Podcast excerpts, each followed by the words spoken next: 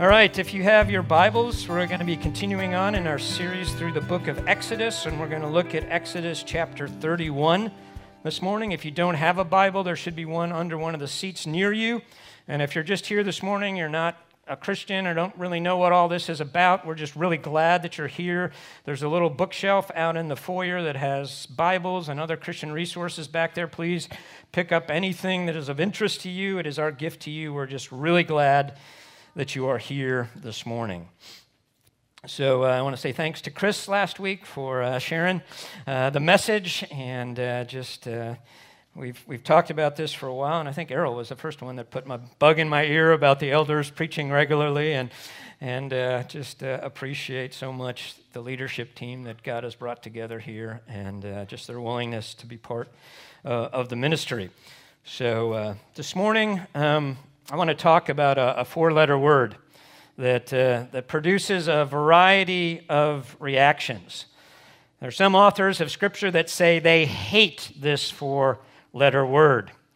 There's others, probably among us, that, uh, that live for it. There's some that think it is uh, a necessary evil. There's some of us that are just kind of ambivalent towards it. Um, maybe others of us think it's this is my reason for for being. Um, for others, this is their source of identity and value and, and worth. For others, it's, it's just a means to an end. Any guesses about what that four letter word is? Work. work. All right. Good job, Eric. We're going to talk about work this morning. And uh, let me ask you a question. When you think about work, what comes into your mind? And then a second question what motivates you to go to work if you are working right now?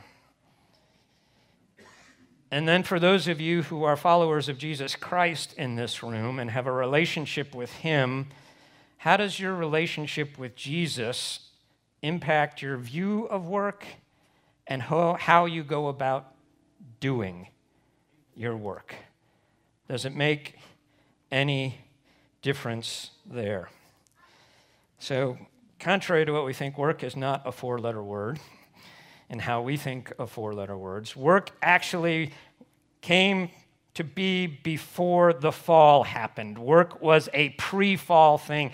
God called Adam and Eve to work the garden and to keep it, and this is before their fall. But though work is a pre fall kind of directive from God, work is also fallen now, right? Thorns and thistles, the sweat of our brow, in pain you bring forth and bear children, and I also think rear children, that, that as we walk through life, we recognize that work can be difficult and challenging and full of frustrations, and you're just like pulling your hair out. To, just got through reading through Ecclesiastes in my Bible reading for the year, and, and here is Solomon, and, and he gets like, I hated work. You know, I, am I'm, I'm in it and I'm realizing, man, under the sun, I'm just working and I'm dwarf. It's this endless cycle. You know, I work so that I can eat, so that I'm refreshed to go back to work. And, and when I die, what happens to all this? It's all pointless. It's all meaningless. It's just, whew, and so some of us feel like that at times about our work. And I'm, I want to read this, I think it's a pretty amazing little section of scripture here before we get into kind of the fall of Israel as we look at kind of the golden calf incident next. But this is just kind of a, a hiatus or break before we move into that. God has given all his instructions to Moses on the mountain of how to build the tabernacle, the clothing of the priests, and how the priests are to be anointed and prepared for ministry. And then all of a sudden, you know, it's this chapter that pops in. And so let's read it and then we'll talk a little bit about it. The Lord said to Moses, See, I have called by name Bezalel the son of Uri, the son of Hur. Remember, Hur was one of the guys that hold, held up Moses' arms when he was up on the mountain. Of the tribe of Judah, and I have filled him with the Spirit of God, with ability and intelligence, with knowledge and all craftsmanship, to devise artistic designs, to work in gold, silver, and bronze in cutting stones for setting, and in carving wood to work in every craft. And behold, I have appointed with him a Aholiab, the son of Ahisamach, of the tribe of Dan. And I have given to all able men, that's a neat word, wise hearted men, ability that they may make all that I have commanded you the tent of meeting, and the ark of testimony, and the mercy seat that's on it, and all the furnishings of the tent the table and its utensils, and the pure lampstand with all its utensils, and the altar of incense, the altar of burnt offering with all its utensils, and the basin and its stand and its finely worked garments, holy garments for Aaron the priest, and the garments of his sons for their service as priests, and the anointing oil and the fragrant incense for the holy place.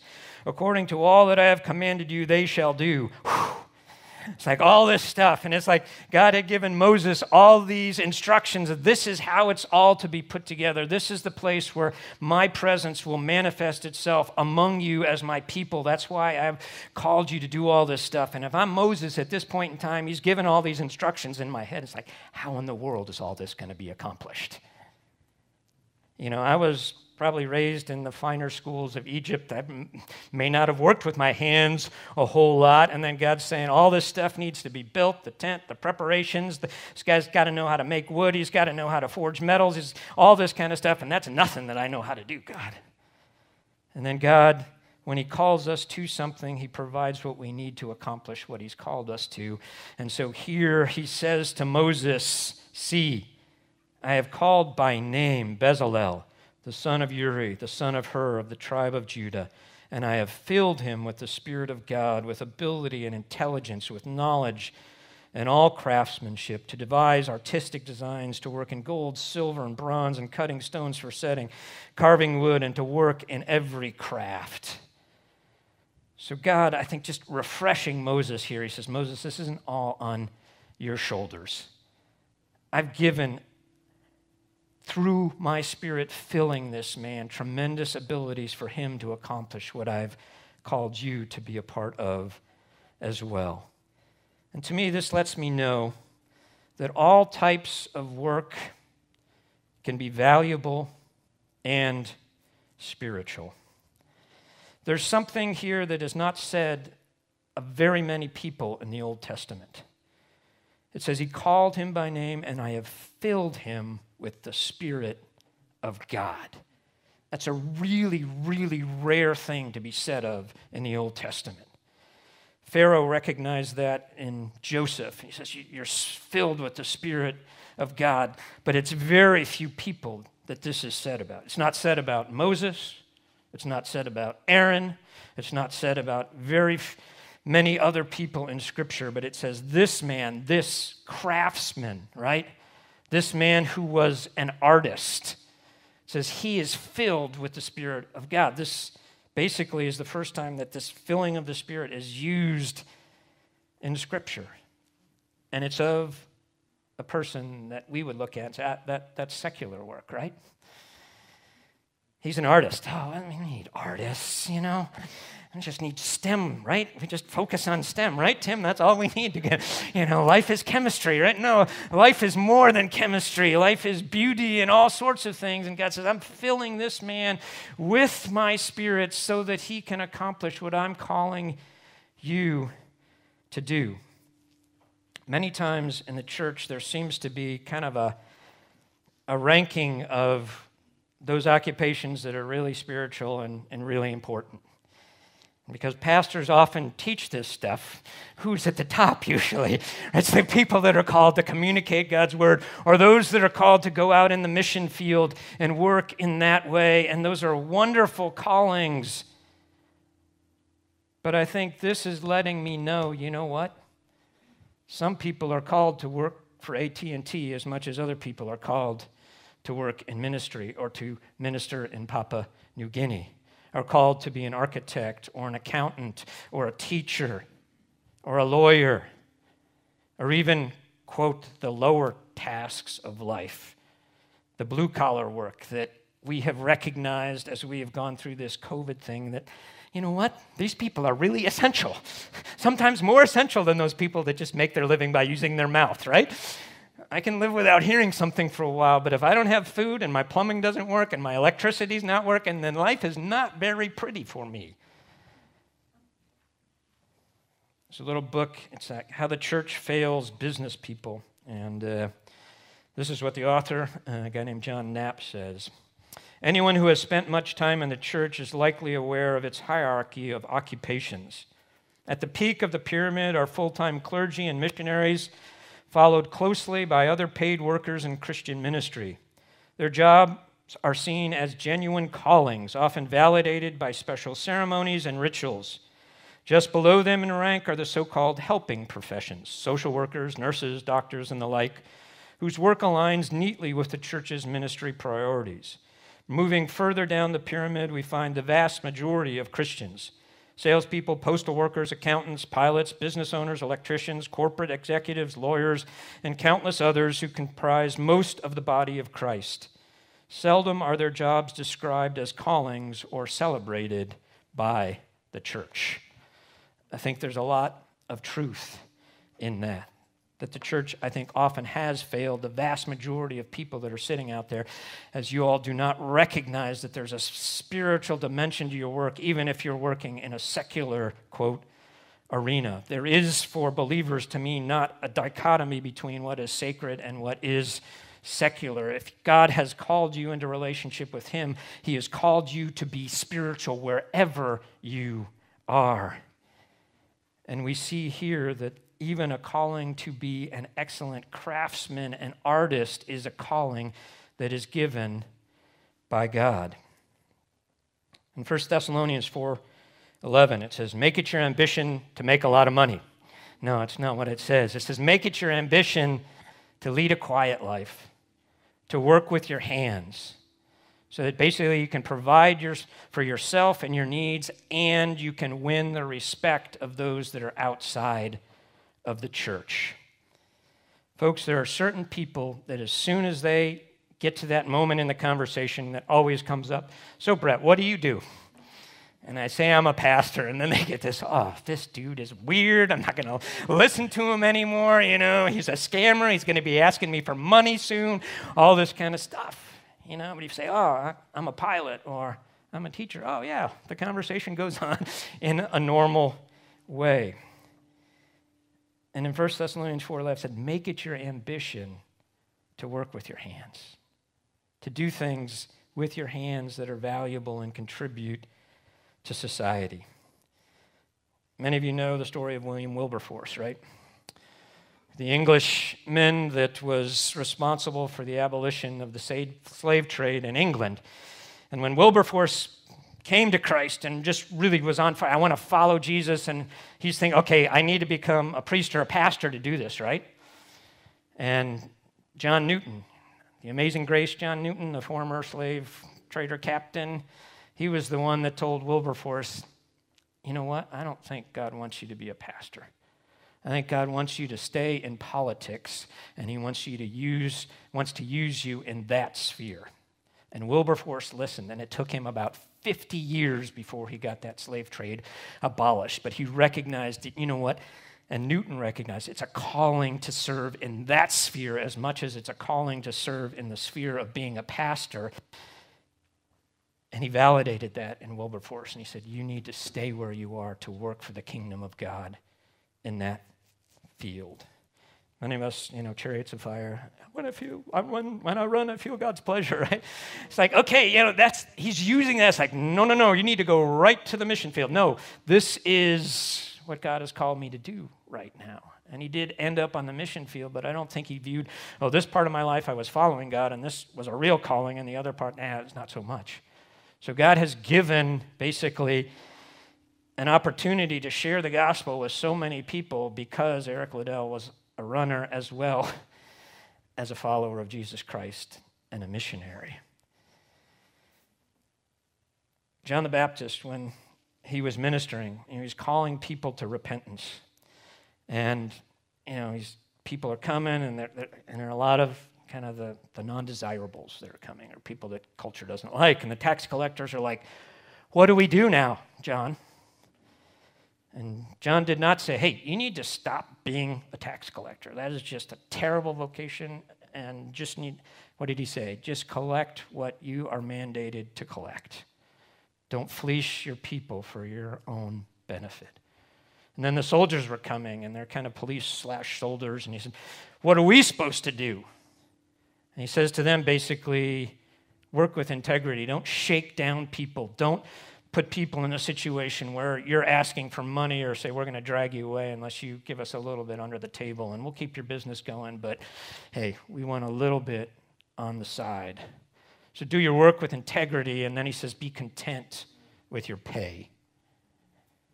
Don't be looking for more than God has given you at this point in time. So God has called Bezalel. And I think, you know, baby Bezalel didn't, you know, come up and, you know, instantly he's, you know, in first grade, he's making these incredible things. He's melting down bronze. He's, you know, it's like, no, there, there was probably years of developing his talent. And he may have been an amazingly gifted person from the start. And he's gifted by the Holy Spirit, obviously, but God's using his gifts that he's applied throughout the years and then filling him with his spirit for this task of completing the tabernacle, the instructions that have been given. And as you read through those instructions, there's some detail in there, but there's a lot of detail that's not there, right? And so he's supposed to come up with artistic designs. Yeah, I know I'm supposed to, you know, weave this fabric for the high priest, and I know these are the fabrics that are to be there, but we're not told, oh, this is exactly the design that you're to use. How big should the cherubim be on the, you know, what should they exactly look like? What should be the edge of the altar of incense look like? And all, all those kind of things. So God says, I have gifted this man to use his artistic skill and design knowledge and ability to work with all these things. And I've brought other people like Aholiab and other people that are wise in these crafts to come alongside and to work together. These are essential workers in my kingdom.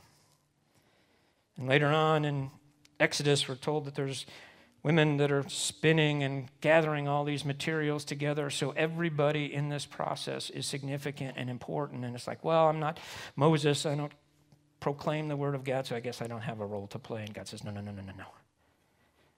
This is important, so important that I'm filling this man with my spirit to accomplish his purposes in Bezalel.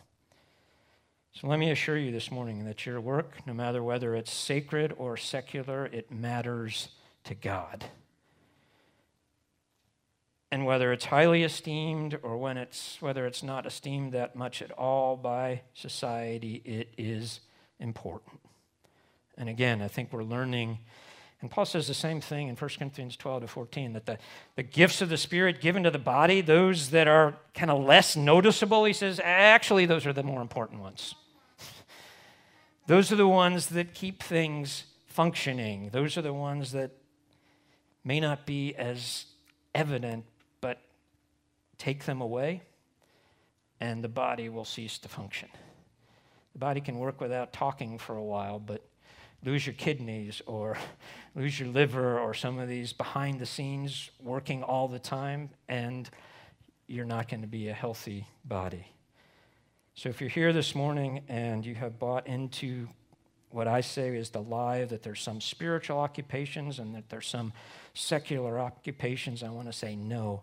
If you are a believer in Jesus Christ, you are called to live out your calling, whatever sphere God has called you into. And all of those spheres can be places where you can make a difference for the sake of His kingdom. Secondly, I think we need to rethink and revive our idea of what calling is. The old word vocation. And in our culture, vocation means the same thing as like occupation or career, but it didn't used to. Vocation is from the Latin word vocare, my wife told me, and uh, it means to be called, right? And the idea is here we have God calling Bezalel by name. I'm calling you, Bezalel, to myself and to this task. And I think as we look at this whole idea of calling, theologians have broken it down basically into a, a primary or first calling, and, and all of us are called into relationship with Jesus Christ. And that is our primary calling. That is something that we're to live out 24 7. 1 Corinthians 10 31. Whatever you do, what? Do all to the glory of God.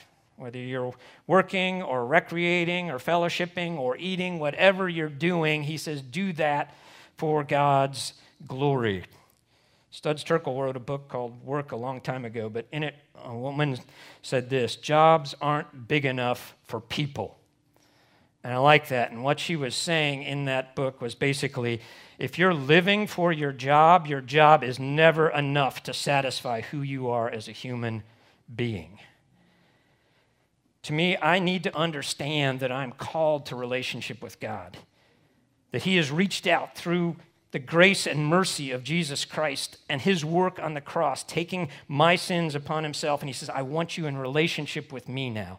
Regardless of what your past is, I want this relationship with you. I will forgive, I will cleanse, I will bring you into my family, I will adopt you, I will make you secure in my love forever and ever. That's what I want, but you need to trust me. And when we do that, when we respond to that call of Christ into relationship, then we become his child.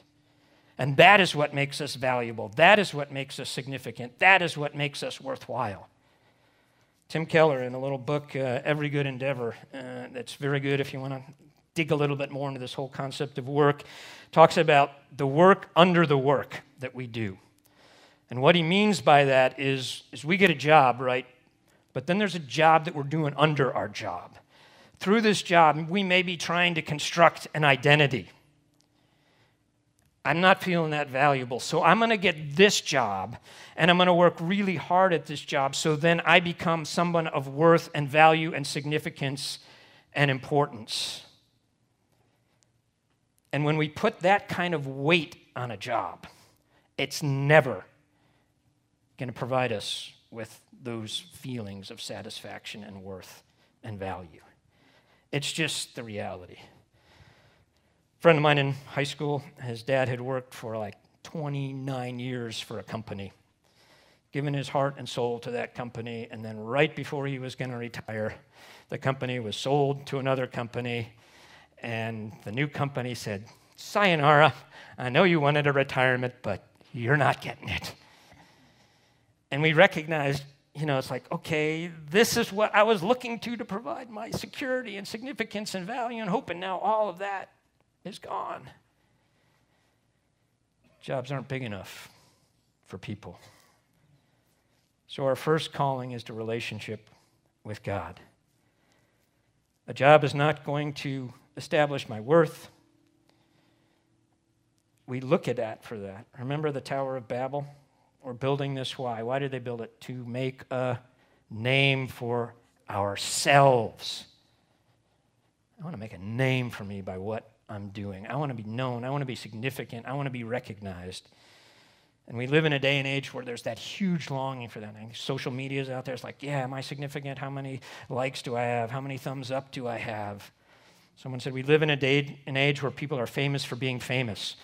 You don't have to do necessarily anything. You're just famous because you're out there a lot and famous. Like, what is this person really? I don't know. They're just everywhere. don't know why, but they are.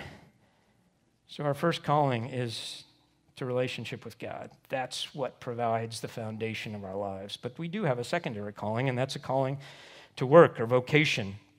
And I think we need to recover more of the original meaning of that, at least in our thinking.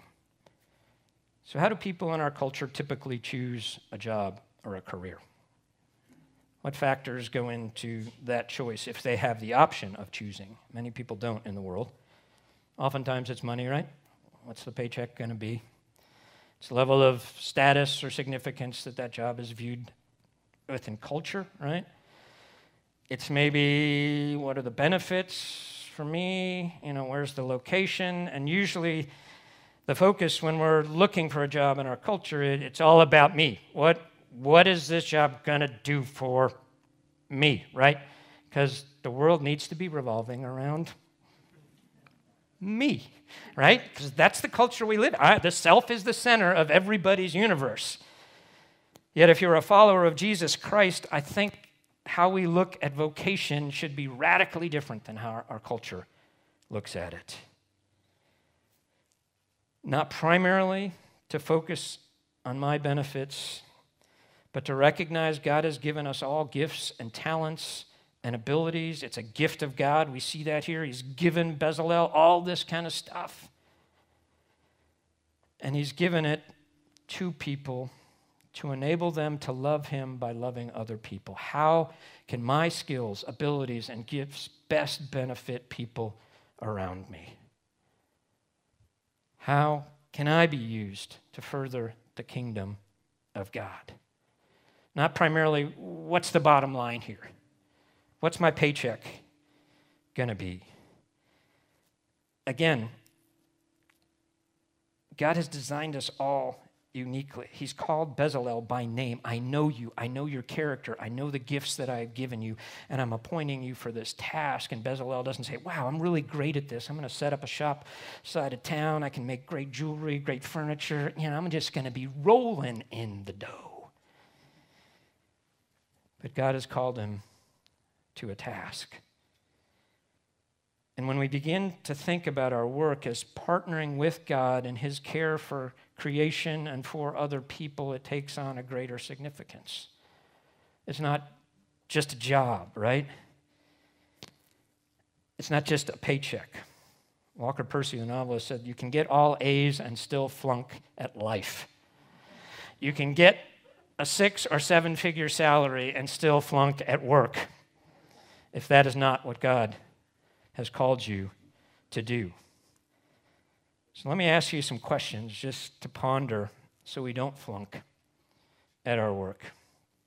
First question Am I working as if Jesus is my immediate boss and the Holy Spirit is my co worker?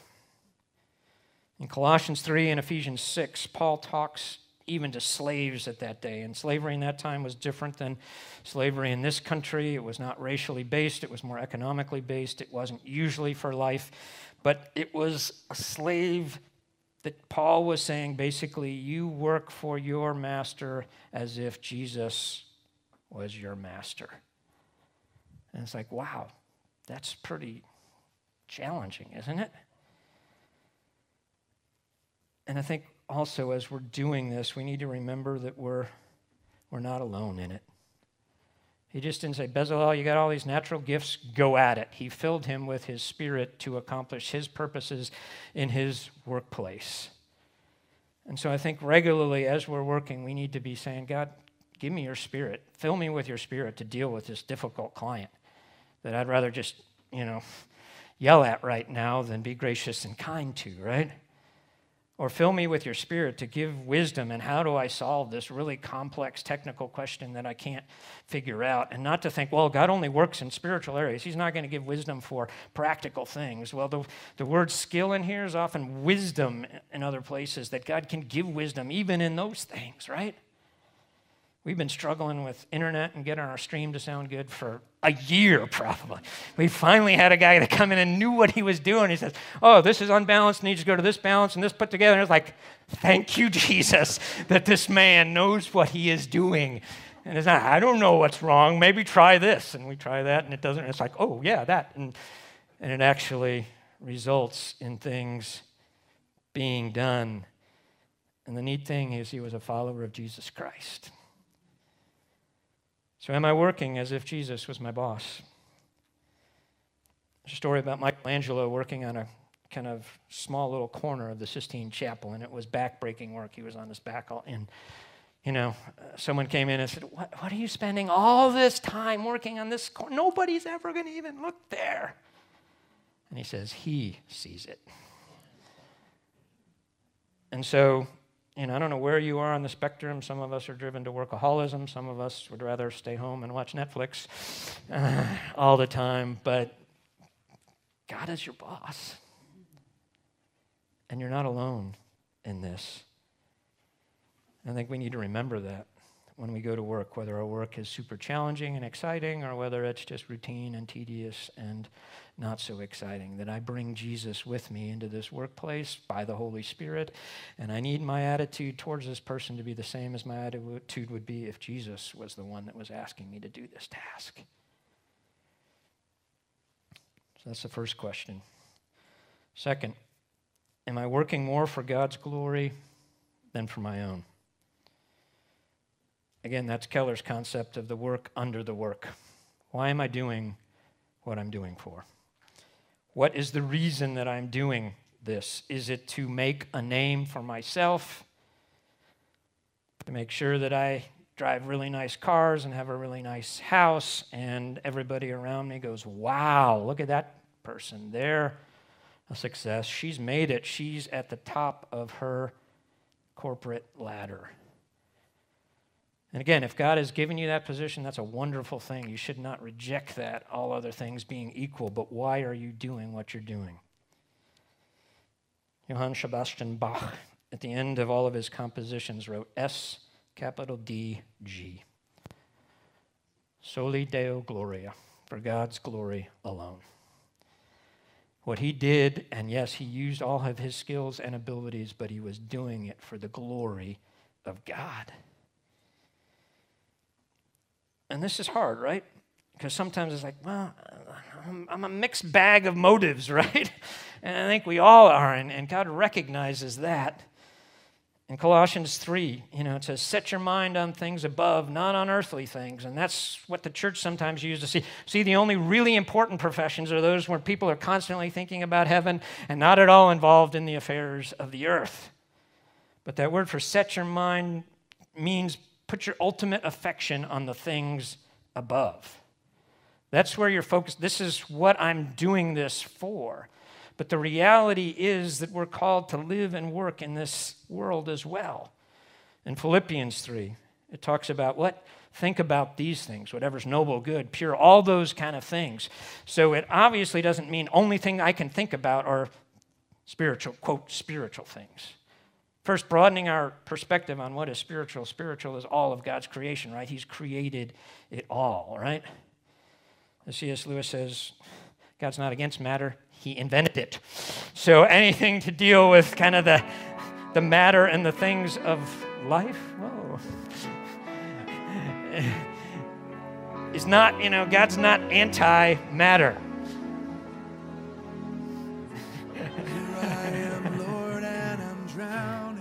Okay, we have a little soundtrack to the back here.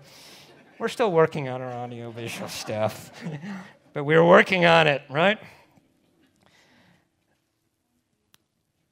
Yet there's this calling in our lives to engage and invest in those things that are right in front of us.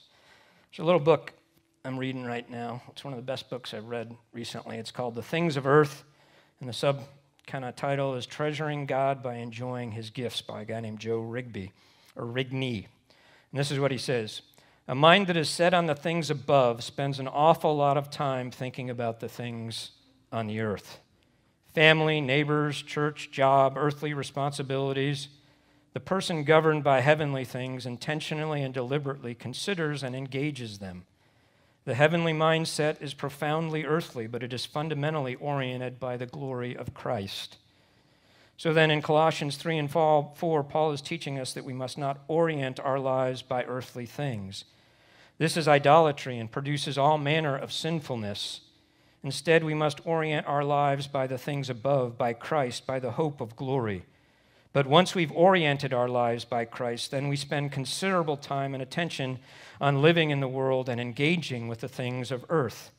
We set our mind on things above, and then we live integrated earthly lives. We aim to love God supremely and fully, and then we love our neighbors as ourselves as an expression of our highest love. As a result, our lives are suffused with gratitude, with music, with truth, and all of it is governed by affections that are set on Christ, who is seated at God's right hand above. I really like that because I think we struggle sometimes. It's like, oh, you know, I've been thinking about chemical equations for three hours and I don't even think I've had a spiritual thought about it. It's like, no, be fully engaged where you are, but then when you come out of that, recognize it's for your glory, God. Help me to do good chemistry for your glory or to fly airplanes well and safely for your glory, Lord. So, why are you doing your work? For your glory or for God's? And third, am I working to bless and benefit others? The Israelites, remember their kind of sad story in Deuteronomy? God says, you know, this is what's going to happen when you turn away, you're going to end up in exile. And ultimately, the Old Testament is just kind of going, oh, okay, you're destined for this. They end up in Babylon, right? And this is what Jeremiah, writing from Jerusalem back to Babylon, tells those that are in exile there to do. He says, Seek the welfare of the city where I have sent you. It's like, huh? These are Babylonians. I don't want to seek their welfare at all. They've captured us, they've dragged us here. I don't like these people at all. But he says, Seek the welfare of the city where I have sent you into exile. Pray to the Lord on its behalf for its welfare. It's like, now you want me to pray for these people in the city in addition to having sent me here in exile?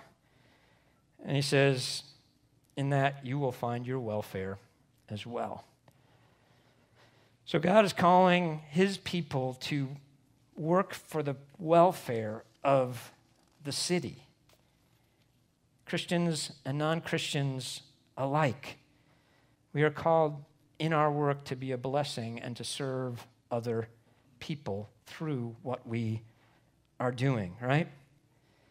And not all jobs are equal, right? Bezalel here, he seems to be the top dog, right? And he's got Aholiab, and then there's a bunch of wise people with gifts and talents under them. So we can get really, oh, I want to be Bezalel. Man, this woodworking crushes. Ever met with Aaron and Julie Nelson? Aaron's a tremendous woodworker, and I just go to this like, I could never make something like that. My stuff is hack compared to that. But he's got real gifts. And it's like, I want that. And he's like, no, God has given those gifts to him for the glory of his kingdom and his work among his people. And so, not to be jealous about that. Statistically speaking, most of us are average. That's just how it is, right?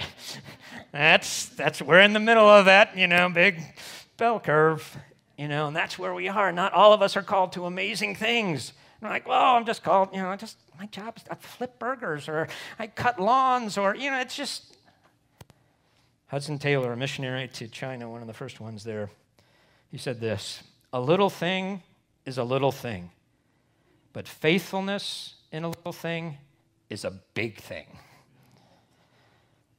In 1 Corinthians 7, I think it's verse 17, it says, Remain in the, the place you are when you were called. And I don't think that's in, you got to stay there forever, but the idea is we're so often looking, well, I got to be somewhere else to be who God really wants me to be and to flourish. And, and God says, no, you maybe need to think more about not what you're doing, but who you are where you're doing what you're doing. Are you following me? Are you living for me in what you're doing right now? Mother Teresa said a similar thing I don't do big things, I do small things with big love. And again, you know, most of us are not called to be superstars, but we can all faithfully serve God and serve other people in the callings that He has given us. And something to remember remember your paycheck? It isn't your real paycheck. In Ephesians 6 8, talking to slaves, he says, The Lord will reward everyone for the good they have done. In Colossians 3:24 similar the Lord will reward your good work with an inheritance both talking in the context to those that were slaves in that culture. He says, You're not getting paid at all, but you know what? There is an employer that's looking at your work, and he will reward you. So even if your task is not financially well remunerated here in this world, God notices. And I think God's economy is very different than ours. The first are going to be last, and the last are going to be first. And some people that are faithful doing what we would consider menial work, I think, are going to be living in the nicest digs when they get to heaven. And we're going to be, you know what? They totally deserve that. So, are you using your work to bless and serve other people, or is it all about me? Another question Are you pursuing excellence in your work? Again, I think this, this takes time. In 1 Timothy 4:15, Paul says to Timothy, in context of you know being a good pastor he says practice these things immerse yourself in them so that all will see your progress it's like okay timothy you, you got a ways to go You know, somebody said, you know, hey, church just got a new pastor. I said, man, the seminary, you just sent us like a do-it-yourself pastor kit. You know, it's like we got to put this person together before it's even going to work at all. So that idea is like, yeah, we're all in process, right? None of us are there, but am I seeking to do what I do with excellence? Am I working forward and seeking, how can I improve in this, Lord? Help me. Not just, ah, whatever, it'll pass. When I was building my house, you know, when the guys I was building with said the kind of joke in construction trades when they're doing work is, I can't see it from my house. Just throw it up. We'll put some, you know, sheetrock in front of it, and then nobody's going to see it. Nobody's going to know for five years till then when the plumbing bursts, and then it's going to be a catastrophe. But hey, we'll be long gone. It's like, no. Do your plumbing with excellence because it does matter. Obviously, plumbing problems have occurred. I feel your pain, and I was my own plumber. so pursue excellence. G.K. Chesterton said this If a thing is worth doing, it's worth doing badly. And I love that. What is he saying? If it's an important thing, keep at it. Nobody starts perfect, right? It takes practice. I don't know if Bezalel started out. Obviously, he's got natural gifts, but I'm sure he's working at it. When Paul's up here playing guitar and just shredding, it's like, oh, yeah, I'd love to be able to do that. But I'm not just going to be able to do that. There's probably thousands of hours that he's put in practicing and practicing and practicing, right? So pursue excellence with your work. Dorothy Sayers has an essay that I read. It's, it's an older, right around the World War II, but why work? And uh, in it, you know, she basically says the church's advice to carpenters kind of often is okay, you know, make sure you come to church on Sunday and don't get drunk during the week. And she said, what the church should be saying to that carpenter is make sure you make excellent tables. Serve the Lord by serving your work and doing excellent work. As believers in Jesus Christ, we should be known as the best employees. But sadly, that's not often the case. There's a school that I knew in, in Canada that stopped using Christian contractors because it was a Christian school, but they said they, would come in and they'd, they'd be late, and it's always like, yeah, I'm a brother, so just chill out, you know, don't worry about it. And they said, no, that's not what should characterize us as believers. We should be there. We should be doing our best to serve God and to serve other people. And are you resting in God's control over your vocation? I think some of us stress out about finding the perfect job for me. You recognize throughout history, most people didn't have much of a choice in what they were going to do. You're growing up in the 1200s, your dad's a farmer, guess what you're going to be? A farmer.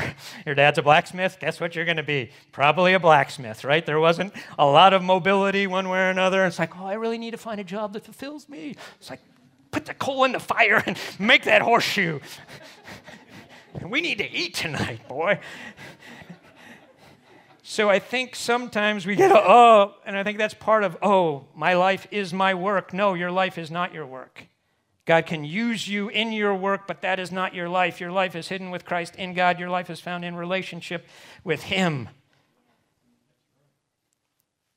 And we can rest in our first calling to Christ, we're significant and valuable there and understand his sovereign work in our lives and directing us to where he wants us to be. Ephesians 2:10, we're his workmanship created in Christ Jesus for good works which he prepared in advance for us to do or walk in, right? That he's got the plan for us and I need to rest sometimes in that. Soren Kierkegaard said, Life is lived forward but best understood backwards. What is he saying? Sometimes we don't have a clue where God is taking us, right?